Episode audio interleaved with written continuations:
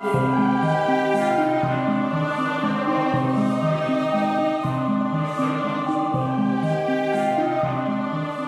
הומצאו שני הספרים הלבנים הראשונים של המנדט הבריטי? השאלה האם באמת היו שלושה ספרים לבנים בריטים שכוונו נגד היישוב היהודי, כמו שהמיתוס הנפוץ גורס, כן או לא?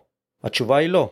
וגם על התמיכה הגורפת של הממשל הבריטי במפעל הציוני עד 1935, ועל הקנוניה הציונית בריטית הבלתי תיאמן להגבלת העלייה היהודית לארץ ישראל. עם המזרחן יצחק איני עבדי.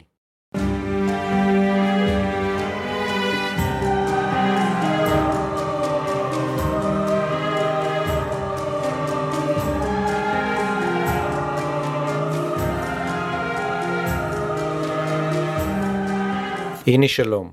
שלום וברכה. בוגרי החוויה הישראלית לומדים שמראשית תקופת המנדט הממשל הבריטי הטיל מגבלות קשות על מפעל התחייה היהודי, בעיקר על העלייה וההתיישבות. ולכאורה מציירת תמונה לפיה הציונים לחצו על פתיחת שערי הארץ לעלייה יהודית מסיבית. ערביי ארץ ישראל דרשו לבטל את העלייה, או לפחות לצמצם את ממדיה, ואילו השלטון הבריטי הגיב ללחצים האלה והגביל את העלייה היהודית באמצעות סדרה של ספרים לבנים. כך למשל הספר הלבן של צ'רצ'יל ב-1922, פספילד ב-1930 ושל אה, מקדונלד ב-1939. ככה זה היה? האם היו שלושה ספרים לבנים, כן או לא? לא. היה רק אחד ב-39. לא, לא הוצג, לא הוצג לפני הפרלמנט, צ'רצ'יל לא הציג לפני רגע, הפרלמנט. רגע, רגע, מה הוא הציג לפני הפרלמנט? אני אציג לך מיד. אוקיי. אבל כאשר אומרים ספר לבן, ספר לבן הוא מסמך שבא לדכא עלייה והתיישבות. אבל היה מסמך, רגע, היה רגע, מסמך רגע. פיזי שכינו אותו ספר לבן? אתה קורא לו. אוקיי. ספר לבן הוא מסמך בריטי של הריבון בארץ, שעניינו לגרום לשני דברים. א', צמצום העלייה, ההגירה אל הארץ, ורכישת קרקעות. זה משמעותה, זה, זה הנשמה של הציונות. עלייה, התיישבות וביטחון. עזוב רגע את הביטחון. עלייה והתיישבות. האם בשני הספרים הלבנים הראשונים האחד של שנת 1922 והשני של שנת 1930, הייתה הגבלה של עלייה ורכישת קרקע? לא. אז מה זה ספר לבן? מאחר ורצו שיהיו שלושה ספרים לבנים, כי זה מצדיק לשרוף את בבין בספר הלבן השלישי הרבה יותר באש חזקה מאשר עם ספר לבן אחד. כי כשנגיע לספר לבן השלישי אני אוכיח לך, זה לא היה במקרה. שהוא היה ספר לבן אמיתי. אז בואו נלך לפי סדר. בשנת 1922 אני קורא לך את מה, ש... מה שהציונות בכלים הרשמיים שלה מדברת. כתב המנדט היה ביולי 1922. הספר הלבן הראשון היה בשנת 1922. ומה הוא כלל? אחד, שתיים, שלוש, ארבע, חמישה סעיפים. האחד, עבר הירדן המזרחי לא ייכלל בתחומי הבית הלאומי. אבל זה ציונות החליטה! אי אפשר להגיד שוויצמן בלית ברירה נכנע לחצי... איזה... מה בלית ברירה? מה, בלית ברירה? למה בלית ברירה? למה אתה מכניס בלית ברירה? צ'רצ'יל אמר לו, אחרי שהביקור שלו בארץ, חלק את ארץ ישראל למזרחית ומערבית. הייתה ברירה, אם זה כל כך נורא, חכה לאט לאט. להחליט לו, או להגיד לו. צ'רצ'יל הבטיח לוויצמן שאת משאלות הלב של העם העברי יביאו לידי ביטוי בארץ ישראל המערבית. ועובדה, נערכה ועידת לונדון, ואחר כך קונגרס, ובקונגרס החליטו לחלק את הארץ, לא בריטניה. אכן היה משבר בתנועה הציונית. נכון, וחלק קטן פרש ממנו. החלק השני שהציונות מדבר עליו, המיתוס, שמדברת עליו כעל uh, מרכיב שני בספר לבן הראשון, כתוב, יש לשמור על זכויות הערבים יחד עם סיוע ליהודים. מה, מה אתה רוצה? יש לשמור, אתה שואל מה הוא הציג בפני הפרלמנט? יש לשמור על זכויות הערבים בארץ, יחד עם סיוע ליהודים. מה, להתעלם מהם? מה, הם לא היו... זה לא הייתה ממשלת ישראל בבריטניה. העלייה תוגבל לפי כושר הקליטה הכלכלי של הארץ. אז זה לא הגבלה? רגע, רגע, רגע. הבאתי לך מאמר, כי הסעיף השלישי מחייב חומר. לא, אי אפשר להסתפק במילה. יש ספר עברי שנקרא ספר גולדשטיין. בו יש מאמר של משה מוסק, ומשה מוסק כותב הרברט סמואל ועיצוב הדפוסים הראשונים של מדיניות העלייה. במאמר הזה כתוב ככה, זה מהגנזה, לא של בריטניה, של המדינה. ויצמן, כיושב ראש ההסתדרות, צועק, עם ישראל אייכה, למה אתם לא עולים? אני מציע לך, תלך אל עמוד האש, שעכשיו מדינת ישראל מוציאה אותו באמהרית, ברוסית, על גבי דיסקים מפוארים. הפרק השלישי בעמוד האש, עמוד האש זה אחד הספרים הבסיסיים הציוניים שמתארים את ההיסטוריוגרפיה הציונית. מה היה? ויצמן מגיש תוכנית תקציבית להסתדרות הציונית העולמית, ודרש מיליון לירות סטרלינג. כל ההסתדרויות הציוניות אמרו לו, אתה אידיוט! בשביל מה? נגמר העניין. לא צריך את פלסטינה. מי? לא בריטניה, היהודים. למה לא צריך את פלסטינה? מפני שבגמר מלחמת העולם הראשונה נהרס, כך כתוב בשיר, עדי יסוד, ואז נקים עולם חדש. מה מתכוונים? בגרמניה אין יותר, אין יותר קיסר. יש רפובליקה של ומיאר. שר החוץ הוא יהודי. במזרח אירופה, ברית המועצות, שקמה לפני שנה, מקימה רפובליקה יהודית, בירוביג'אן. גם במזרח, גם במערב, אין יותר בעיה ליהודים. לא צריך את האמנסיפציה. הם החתנים של כל פרסי הנובל, זה הימים של הטנגו והוואלס והקצפת. אז אומרים לו, לא צריך תקציב, מספיק כבר. לא, אין בעיה, אין יותר בעיה ליהודים. ארץ ישראל הייתה פתרון לעלייה כשיש מצוקה. אין יותר מצוקה. האימפריה העות'מאנית מתה וקמה רפובליקה. אין יותר סולטן ואין יותר חליף. וקמה רפובליקה חילונית של אטאטוק. הכל קרה באותו יום. מי, מי אומר לוויצמן את הדברים האלה? כולם. חכה, תכף תשמע. זה מופיע בכרוניקה העברית? הנה, אני נותן לך לקרוא. אתה תקרא. בוודאי. באיטליה התפוררה וקמה רפובליקה צעירה, אבל ב-18 הכל היה בסדר. לא גרמניה, לא קיסרות רוסית, לא קיסרות עות'מאנית, לא קיסרות... אין יותר, די. אין מקום בעולם של היהודים לא טוב, נגמר העניין. ביאליק פוגש את רחל ינאית בן צבי על המדרגות באודסה, ושואל אותה, רוחלה, לאן את הולכת? היא אומרת לו, לפלסטינה. הוא אומר, את מטורפת. בשביל מה? אין יותר בעיות. שרי פה. והחליטו לתת לו עשירית מהתקציב שהוא ביקש. ויצמן. לוויצמן. כשאתה קורא את המאמר הזה, יש בעיה. מה עושים עם הסרטיפיקטים? אני קורא מתוך ספר גולדשטיין של אה, משה מוסק, אה, הרברט סמואל ועיצוב הדפוסים הראשונים של מדיניות העלייה.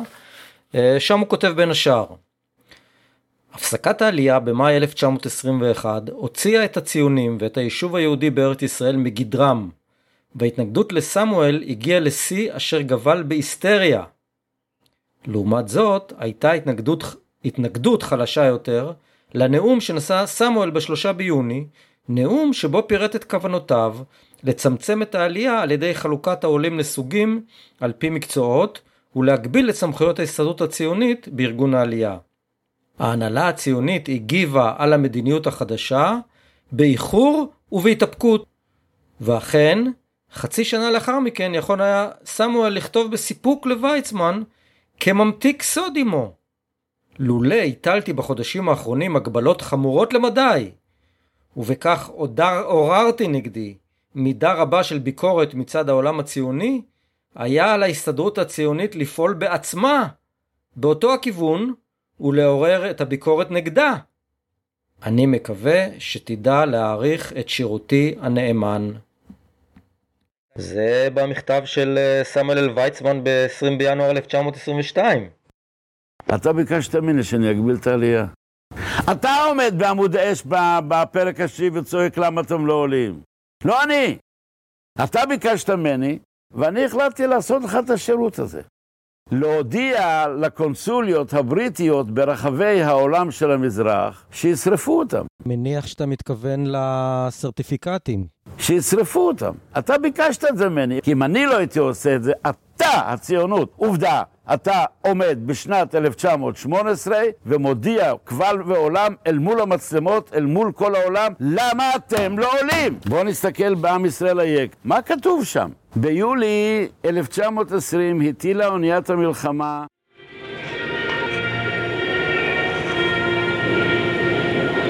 יפו, יולי 1920 ב-1 ביולי הטילה אוניית המלחמה קנטור עוגן מול נמל יפו.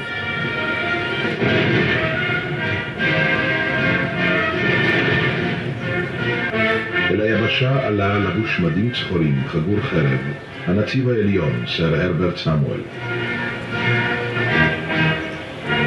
בזאת נפתחה תקופת המנדט הבריטי בתולדות ארץ ישראל.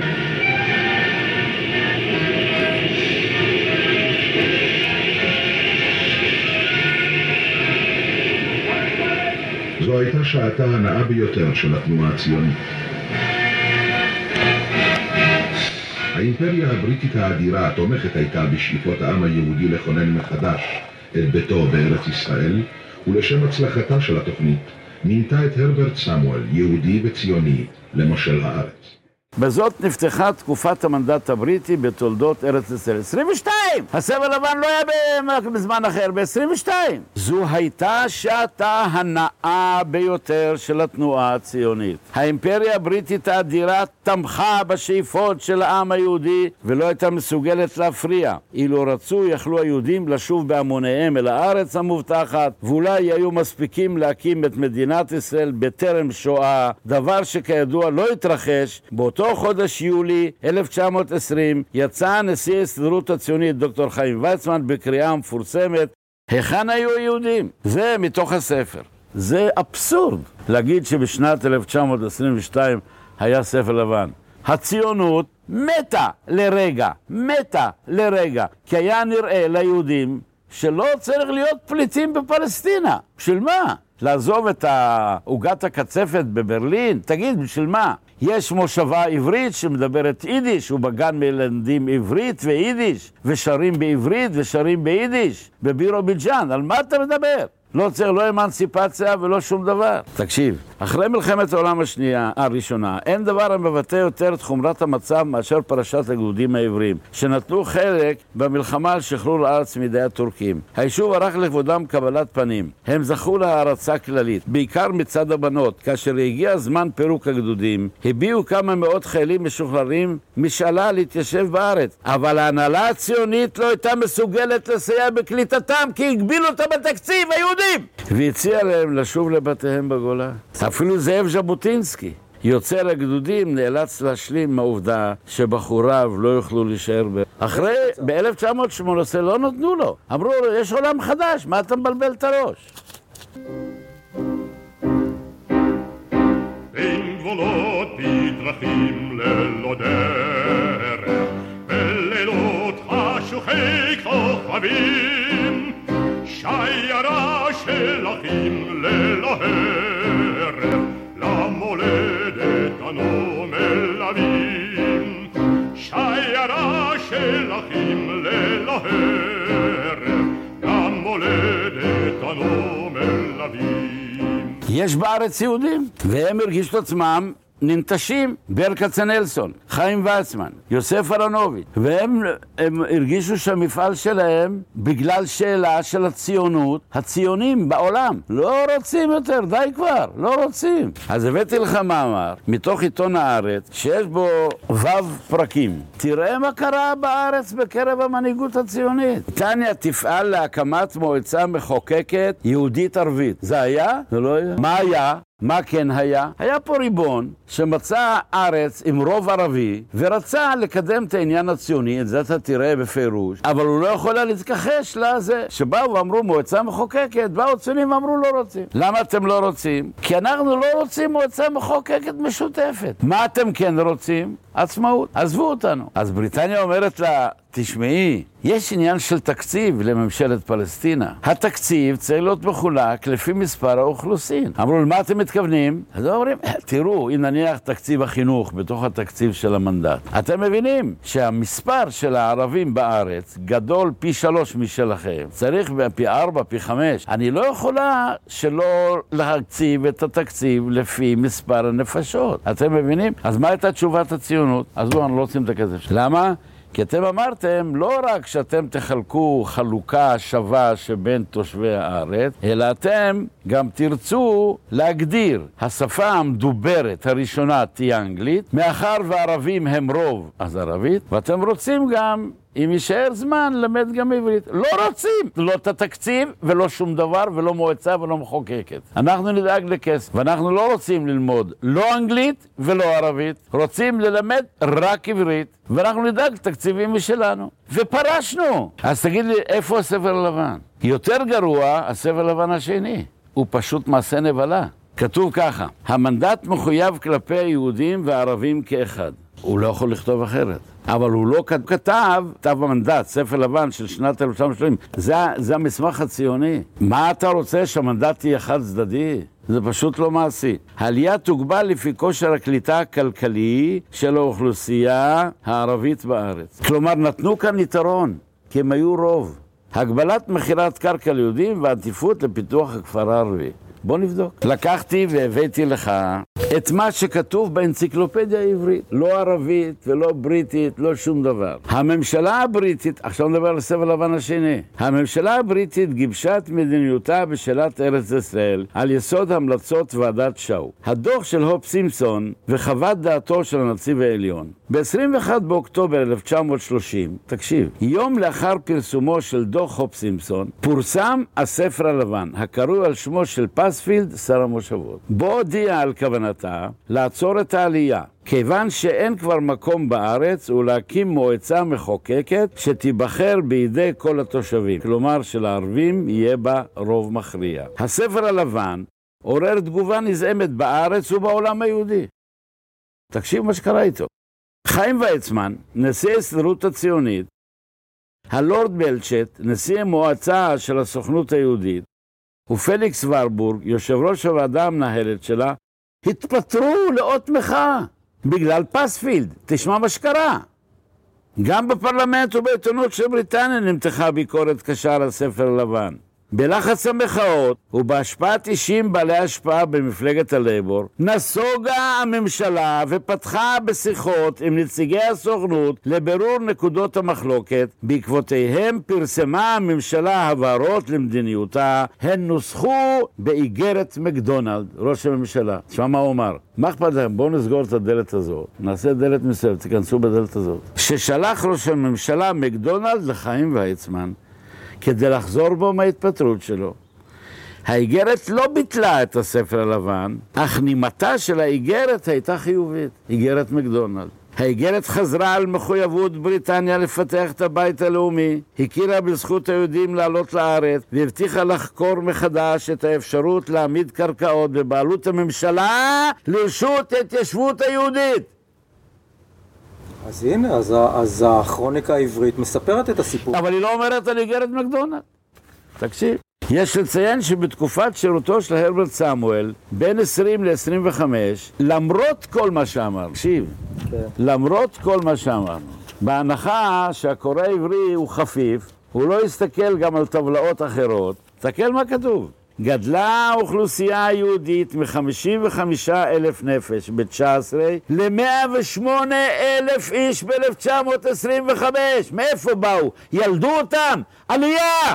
ומספרן של המושבות החקלאיות, שבשנת 1918 היה 44, הגיע למאה! מכתב מקדונלד לא שינה את העובדה הבסיסית שהממשלה הבריטית רצה להיפטר ממדיניות הבית הלאומי. עדות לכך היא הדוח של לואיס פרנק, אחד מן החוקרים שהממשלה שלחה בשנת 1931. פרנץ' לא טרח ועמל למצוא ערבים שנעקרו ממקום מושבם מחמת רכישת הקרקעות על ידי יהודים מאז נשארו מחוסרי עבודה. והוא קבע, אכן מצא, תקשיב, שלאחר 12 שנות שלטון הבריטים לא הגיע המספר של העקורים הערבים, אלא ל-624 בלבד! זה פרנץ, שהוא לא היה אוהד הציונות. רוקוף מצא שפה משותפת עם האינטליגנציה היהודית, ובמשך חמש שנים, למרות העלייה הניכרת באוכלוסייה היהודית, לא הופר השקט אלא פעם אחת, כאשר באוקטובר 1933 ארגנו הערבים הפגנה אנטי-בריטית. עם השיפור שבא ביחסים בין נציגי היישוב להסתדרות הציונית והשלטונות, ועם התפתחות היישוב בהשפעת העלייה הניכרת והמוגברת, הוחרפו היחסים בתוך היישוב והתנועות הציוניות. הרוויזיוניסטים, מחמת עמדתם הקיצונית, נשארו בשנת 1931 מחוץ להנהלה, והיחסים בינם לבין שאר הסיעות בתנועה הציונית הלכו ונתקלקלו. בייחוד נתחדדו היחסים בין הרוויזיוניסטים לבין מפלגות הפועלים, מפא"י והשומר הצעיר. כשנהרג דוקטור חיים ארלוזורוב ב-16 לשישי 1933, כמעט שהגיע מתיחות לשלב של מלחמת אחים. טל חשד באחריות לרצח, שכנראה בוצע על ידי ערבים, על קבוצה רוויזיוניסטית קיצונית. אלה הועמדו לדין וזוכו, אולם חוגים רחבים בתנועת הפועלים הוסיפו להאמין באשמתם. בקונגרס שהתאסף בקיץ 1933, שימש הריב הפנימי ולא הריב עם בריטניה הנושא העיקרי של הדיון. הייתה בעיה של יהודים ליהודים, לא יהודים בריטים. זה, תסתכל, בעמוד 543, 545. מאורעות תרפ"ט, בשלהי 1928, נראו סימנים ראשונים לכך שתקופת הרגיעה המדינית מגיעה לסופה. ההתנגדות הערבים לבית הלאומי, שבשנות המשבר נראו כאילו פחתה, חזרה והתעוררה עם חידוש העלייה. האלוהים. אם היה סבר לבן שהגביל עלייה בשנת 1930, תסביר לי איך הייתה עלייה חמישית. איך הייתה עלייה חמישית? בעלייה החמישית זה סיכום של דבר. למה? כי העלייה הראשונה הייתה עלייה פילנטרופית. חיה ביחסים מצוינים עם הערבים. לא עוררה דובים. מתי מתחילה הבעיה? הבעיה מתחילה בין היהודים לערבים בעלייה שלישית, עלייה של שנת 1918. למה? כי הכותרת הראשית שלה היא כיבוש קרקע. הרכישות הגדולות, כיבוש קרקע. ואז מתחילה אצל הערבים התחושה שכאילו הקרקע נשמטת מתחת לרגליהם. בסדר?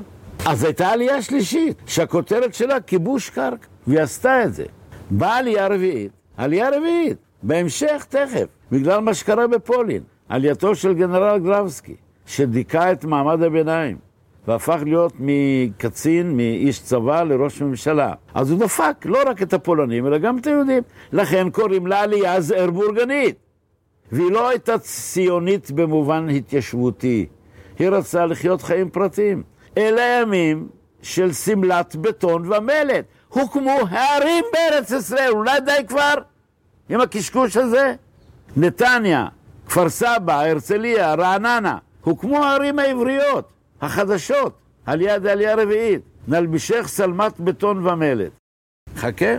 בשנת 1935 בריטניה נסוגה מעמדתה בשאלת הבית הלאומי היהודי. למה? עליית הנאציזם. מה? עליית הנאציזם, פשיזם. ברור, ועידת נירנברג. עכשיו, תגיד לי, מה אתה רוצה שהם יעשו? מה אתה רוצה שהם יעשו?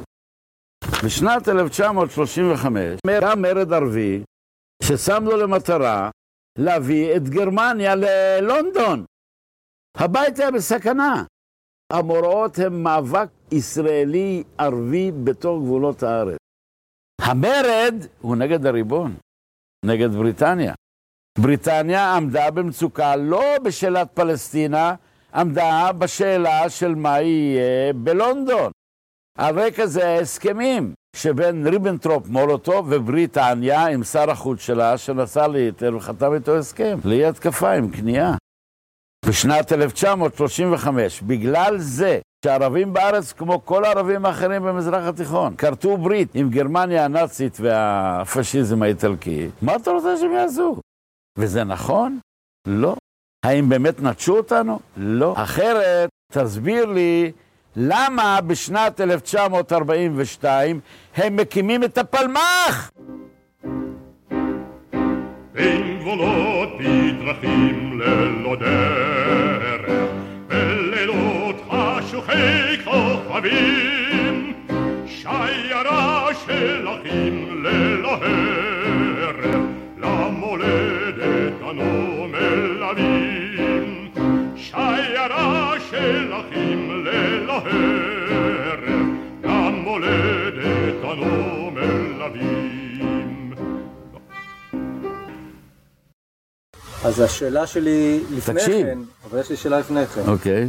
עד 1935, איך היית מסכם את העמדה הבריטית כלפי פרו-ציונית. המפעל הציוני? פרו-ציונית.